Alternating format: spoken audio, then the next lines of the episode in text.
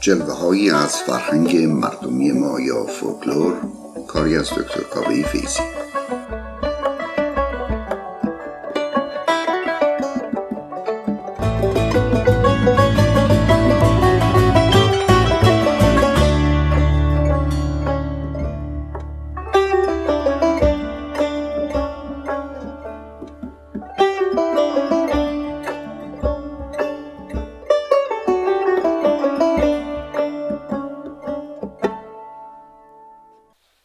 سلام دوباره خدمت دوستانان برنامه فرهنگ مردمی ما و یا فولکلور ایران زمین.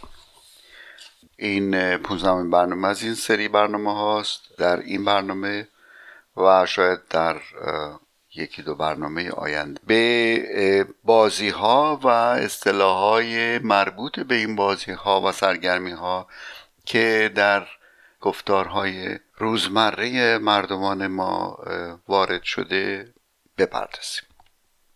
از دید کلی باید گفته بشه که بازی به طور کلی تمرین زندگی است. که شما این رو حتی در مورد بچه های حیوانات هم ملاحظه می‌کنید که اون بالا و پایین پریدن های آنها جست و هاشون تمرین شکار کردن تمرین شکار نشدن تمرین تداول نسل و یا استقرار اینکه کدومشون برتر از دیگری هستند و یا مشخص کردن برتری در میان یک گروه. اون چیزی که بهش میگن حیوان آلفا. در مورد انسان ها بازی ها ریشه در زندگی اطراف خود اونها داره.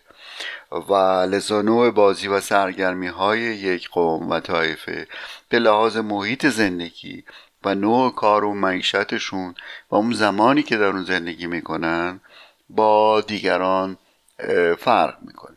بازی ها و سرگرمی های کشاورزان که مربوط است به فصل برداشت یا داشت و یا کشت با کوپای نشینان و کوچ کنندگان ماهی گیران فرق می‌کنه. همینطور بازی هایی که برای کودکان هست با بزرگ ها فرق می‌کنه. بازی هایی که در داخل یک محیط بسته و مثلا در زمستان انجام میشه در داخل منازل یا بازی هایی که در فضای باز و کوه و دشت صورت می‌گیره و به شکل گروهی هست فرق می‌کنه. حتی بازی بین دخترها و پسر بچه ها هم فرق می‌کرده. اما با اومدن تکنولوژی و به خصوص ظرف 20 سال گذشته و سرعت ارتباطات و تکنولوژی جهان شمول وسایل ارتباطی مدرن سرعت جابجایی افراد به شکل فیزیکی از یه محل جغرافی به محل دیگه مثلا با پرواز با هواپیما. آدم ها رو روبرو می‌کنه با انواع مختلف غذاها. آدم ها رو روبرو می‌کنه با فراگیری بازی هایی که قبلا با اونها آشنایی نداشتن. مثلا بچه های امروزه دیگه شاید کمتر بازی های قدیمی رو یا یادشون باشه یا بازی بکنن و بیشتر بازی های کامپیوتری و رایانه مورد نظر اونها هستش. همینطور شما ملاحظه می‌کنید که بسیاری از بازی های جمعی امروزه بازی که زیاد سابقه تاریخی ندارند. مثلا به عنوان نمونه بسکتبال رو نگاه بکنید که شاید مثلا از قرن 19 به این طرف به این شکل متداول شده.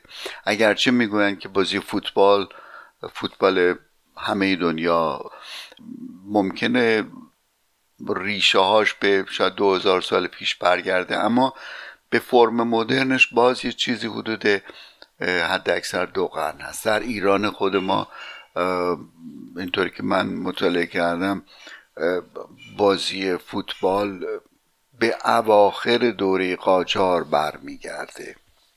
این سرعت تحول تکنولوژی وسایل ارتباط جمعی و ارتباطات بین افراد یه چیزهای دیگر هم باعث میشه و اون است که بسیاری از بازی هایی که ربطی به شرایط اقلیمی یا بیگانه است با شرایط اقلیمی یک محلی ممکنه در اونجا متداول بشه. این است که شما می‌بینید در المپیک بازیگران و تیم های از کشورهای مناطق گرمسیر هم میان در المپیک زمستانی.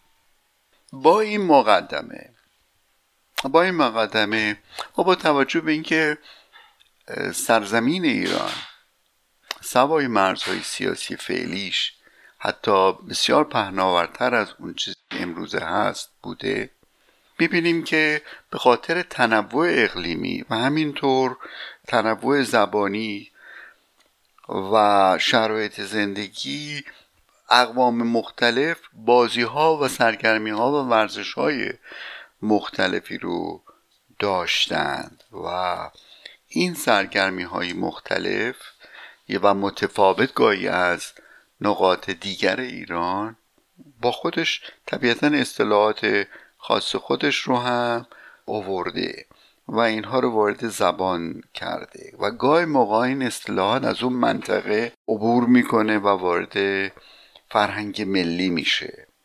مثلا واژه یا اصطلاح کلک زدن که گفته میشه از نوع شکار مرغابی و خوشه های مربوط بون در شمال ایران میاد وارد زبان معمول فارسی مردم ایران هم الان شده. در اینجا در حاشیه باز بد نیست عرض بکنم که این برنامه و برنامه های شبیه اون رو که قبلا داشتیم و در آینده خواهیم داشت مربوط است به اصطلاحاتی که به نوعی در زبان فارسی استاندارد معمول ما صحبت میشه یا همین لحجه و گویشی که من دارم صحبت می‌کنم وارد میشه مربوط به این گویشه که منش نستش که طبیعتا زبانهای مختلف در این سرزمین از ترکی و بلوچی و عرب و کرد و ارمنی و از شود که آسوری و غیره و همینطور گویش های محلی اصطلاحات و زرمان مسئله های خاص خود اون محل رو دارن که من متاسفانه به دلیل اینکه آشنایی با بسیاری از این زبان ها ندارم و یا توان تقلید اون گویش ها رو ندارم. فقط بسنده می‌کنم با اونچه که در زبان فارسی متداول ما وارد شده و معمول هست. و لذا این رو در خاطر داشته باشیم که ما به روایتی بیش از صد هزار اصطلاح و زرمان مسئله داریم که باعث غنیتر شدن بیان زبان و ارتباطگیری با هم دیگه میشه. وقتی میگم قوی تر شدن چه لحاظ احساسی چه از لحاظ شیرینی چه لحاظ تلخی و, مثل یک ادویه ای میمونه که به غذا می‌زنن که اون رو موثرتر می‌کنه خوشمزه تر می‌کنه. هدف این برنامه به هر حال این استش که ضمن بیان برخی از این اصطلاحاتی که مربوط به بازی هست و حتی آوردن ریشه های برخی از اونها و توضیح اونها. یک اشاره کوچیکی هم به خود این بازی ها بکنیم و ببینیم که این بازی ها که برخی و شاید عمدتا در حال فراموشی هستند و شاید به نوعی بتونن نسل جدید اونها رو حالا به شکل بازی های رایانه ای و یا به فرم دیگری اینها رو بازسازی بکنن و زنده نگه دارن.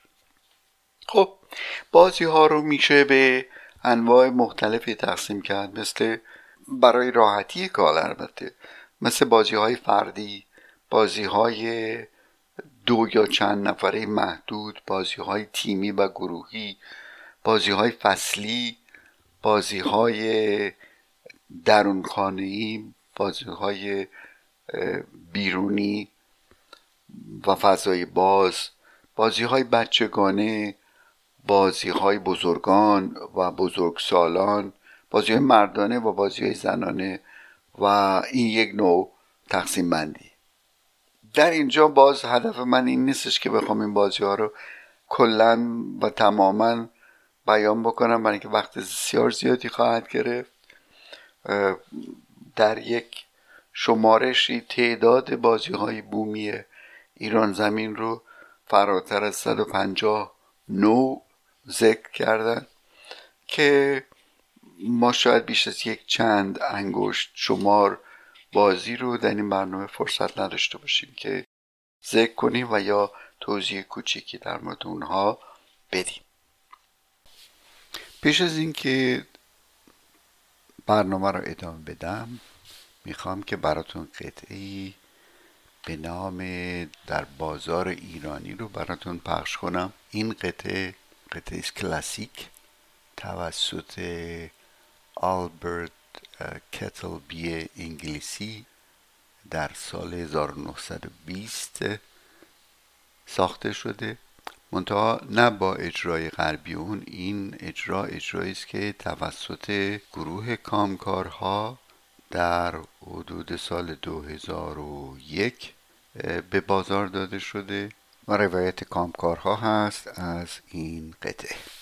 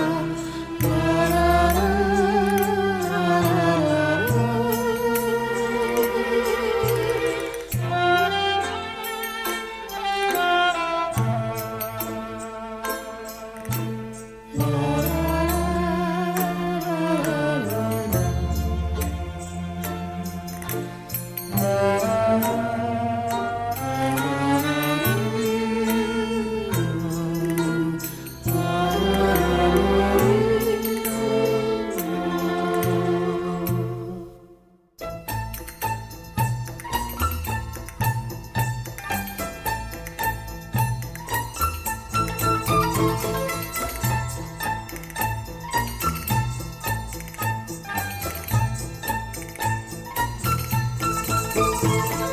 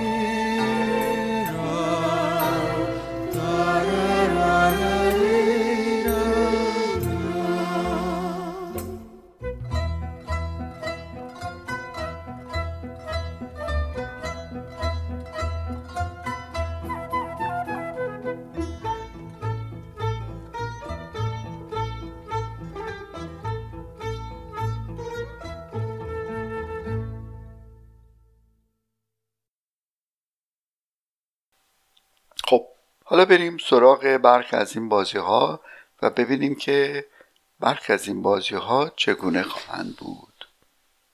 یکی از تقسیم بندی ها گفتیم بازی های دو نفری یا چند نفر است ولی نه به شکل تیمی. و اون بازی قاب بازی است. قاب عبارت است از استخوان مچ پای گوسفند و در مچ پای همه پستانداران این نوع استخوان وجود داره. از قدیمی ترین بازی است که بشر برای زمان تفریح سرگرمی خودش اختراع کرده. در تحقیقات باستانشناسی ایران به گورهای چندین هزار ساله رسیدند که نمونه های از این قاب ها دیده شده. بنابراین حالا خود قاب چیه؟ قاب تقریبا یک حالت نامنظم ولی نزدیک به مکعب مستطیل داره. دارای شیش سطح هست که این سطوح با همدیگه کمی فرق. یکی از این اصطلاحات مربوط به قاب بازی اصطلاحی به اسم بزبیاری که حتما شنیدین. و ربطی به حیوان بز نداره. بزبیاری یعنی در اصطلاح یعنی بدشانسی بدشانسی ناگهانی. و حالا بزبیاری یعنی چی؟ گفتیم که قاب سطوح مختلفی داره. این سطوح هر کدومشون یک اسمی هم دارن برای خودشون. یکی از نام ها جیکه دیگری اسب دیگری خر هست.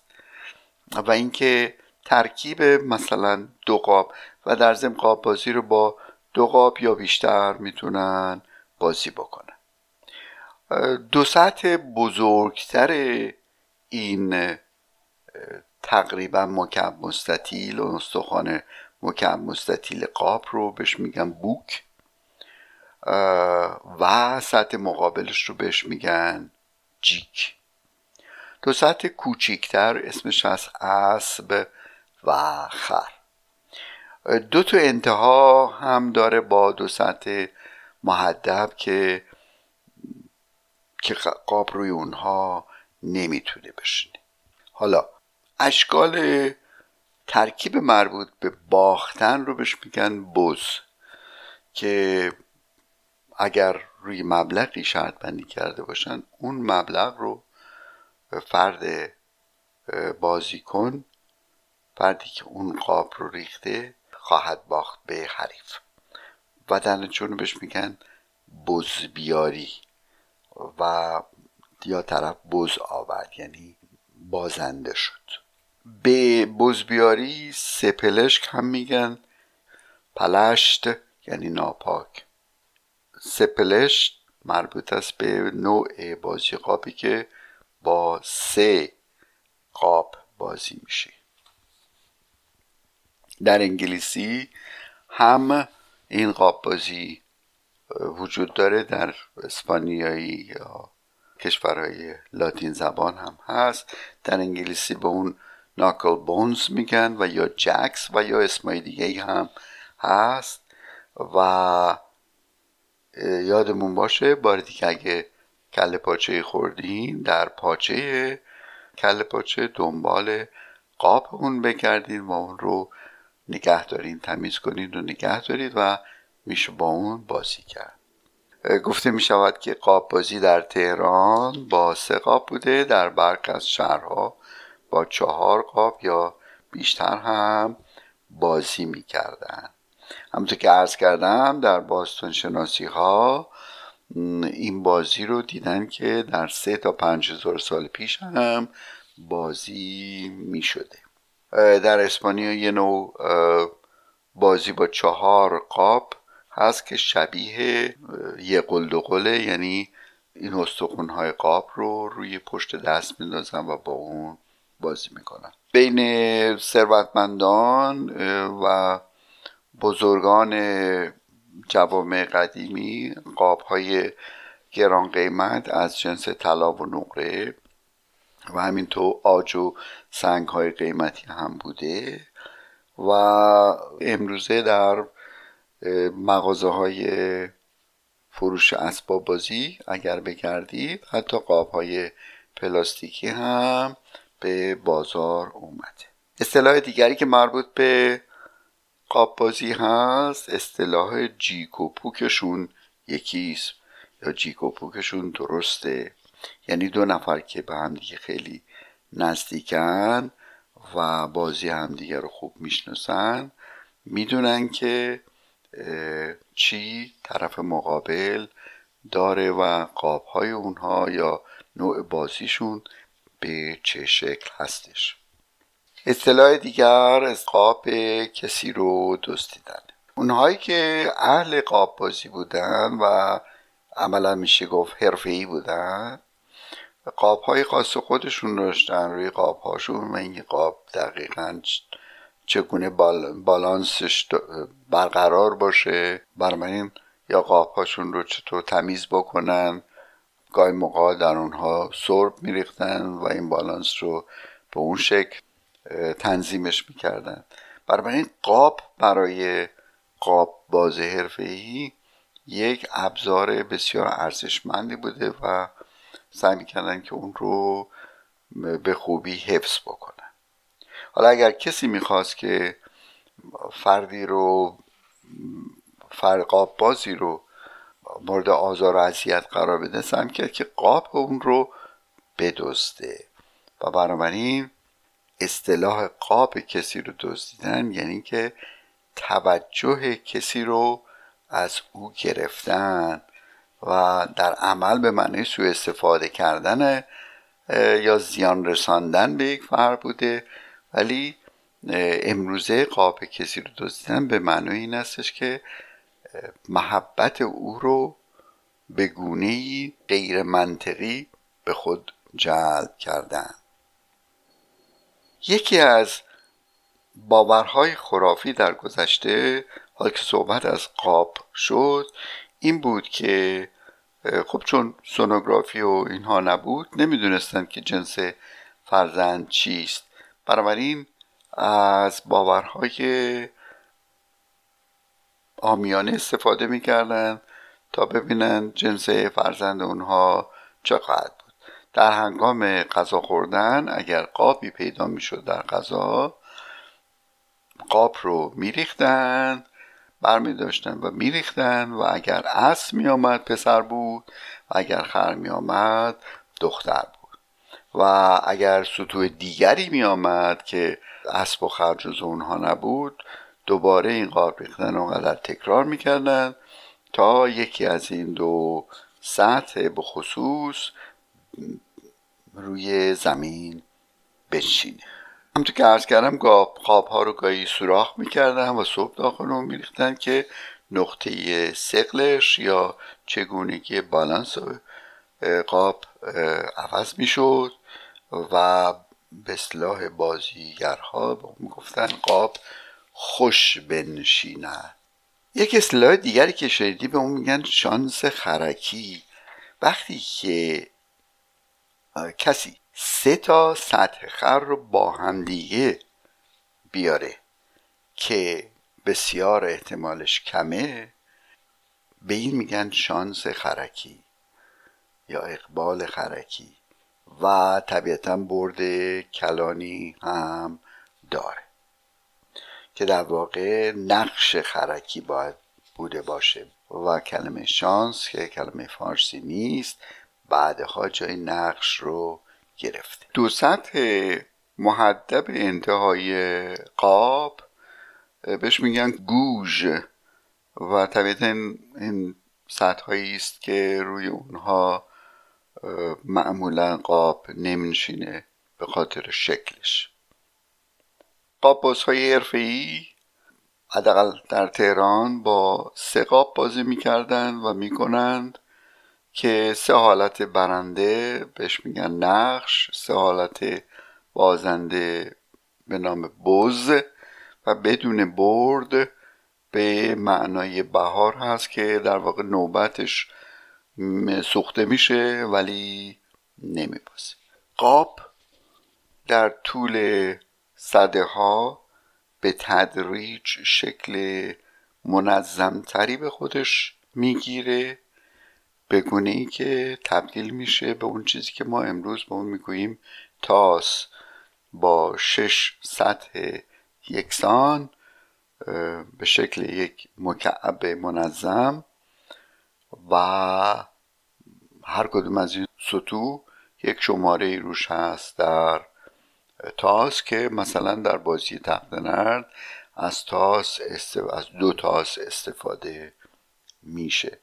البته باز اینجا عرض بکنم که تاس به معنای اون ظرفی بوده که مثلا در تخت نرد این مکعب ها رو داخل اون تاس میریختن. چرا؟ به خاطر اینکه بازیکن به طرف مقابل به حریفش اطمینان بده که من تاس ها رو با دستم به شکلی نمی‌گیرم که که به شکل خاصی اونها رو بتونم بر زمین بریزم و کاملا شانسیست و لذا وقتی می‌گفتن تاس رو بریز یعنی می‌گفتن این ظرف رو که توش مکعب ها بوده رو خالی کن که به تدریج کلمه تاس خودش تبدیل میشه به توضیح و نامی برای این مکعب ها نمونه های از بازی های سنتی دیگری که در ایران متداول بود بین بدون اینکه طبقه بندی خاصی رو اینجا ذکر بکنیم یه قل قل بازی هفت زنگ گرگن به هوا الک دلک اتل متل و بازی های دیگری مثل دوزبازی که بازی روی کاغذ بوده. دوزبازی رو به شکل های مختلفی بازی می‌کردن. و یک نوعشون بود است که با 24 مهره در دو رنگ بازی می شده دوزبازی شبیه تیک توی که در کشورهای انگلیسی زبان بازی می‌کنن ولی از اون پیچیده تره و تا حدی یک چیزی بازیست بین تیک تو و چکر. بگونه ای که بازیگر سه مهره رو اگه بتونه ردیف بکنه و مانع ردیف شدن مهرهای طرف مقابل بشه برنده. و به این مهره ها می‌گوین دوز و دوز بازی ستایی داریم. دوز بازی شیشتایی هم هست. و هرچه تعداد این دوزها بیشتر باشه بازی پیچیده تر هستش. در برنامه بعدی دنباله این مطالب رو خواهیم گرفت. تا زمان حق یارتان.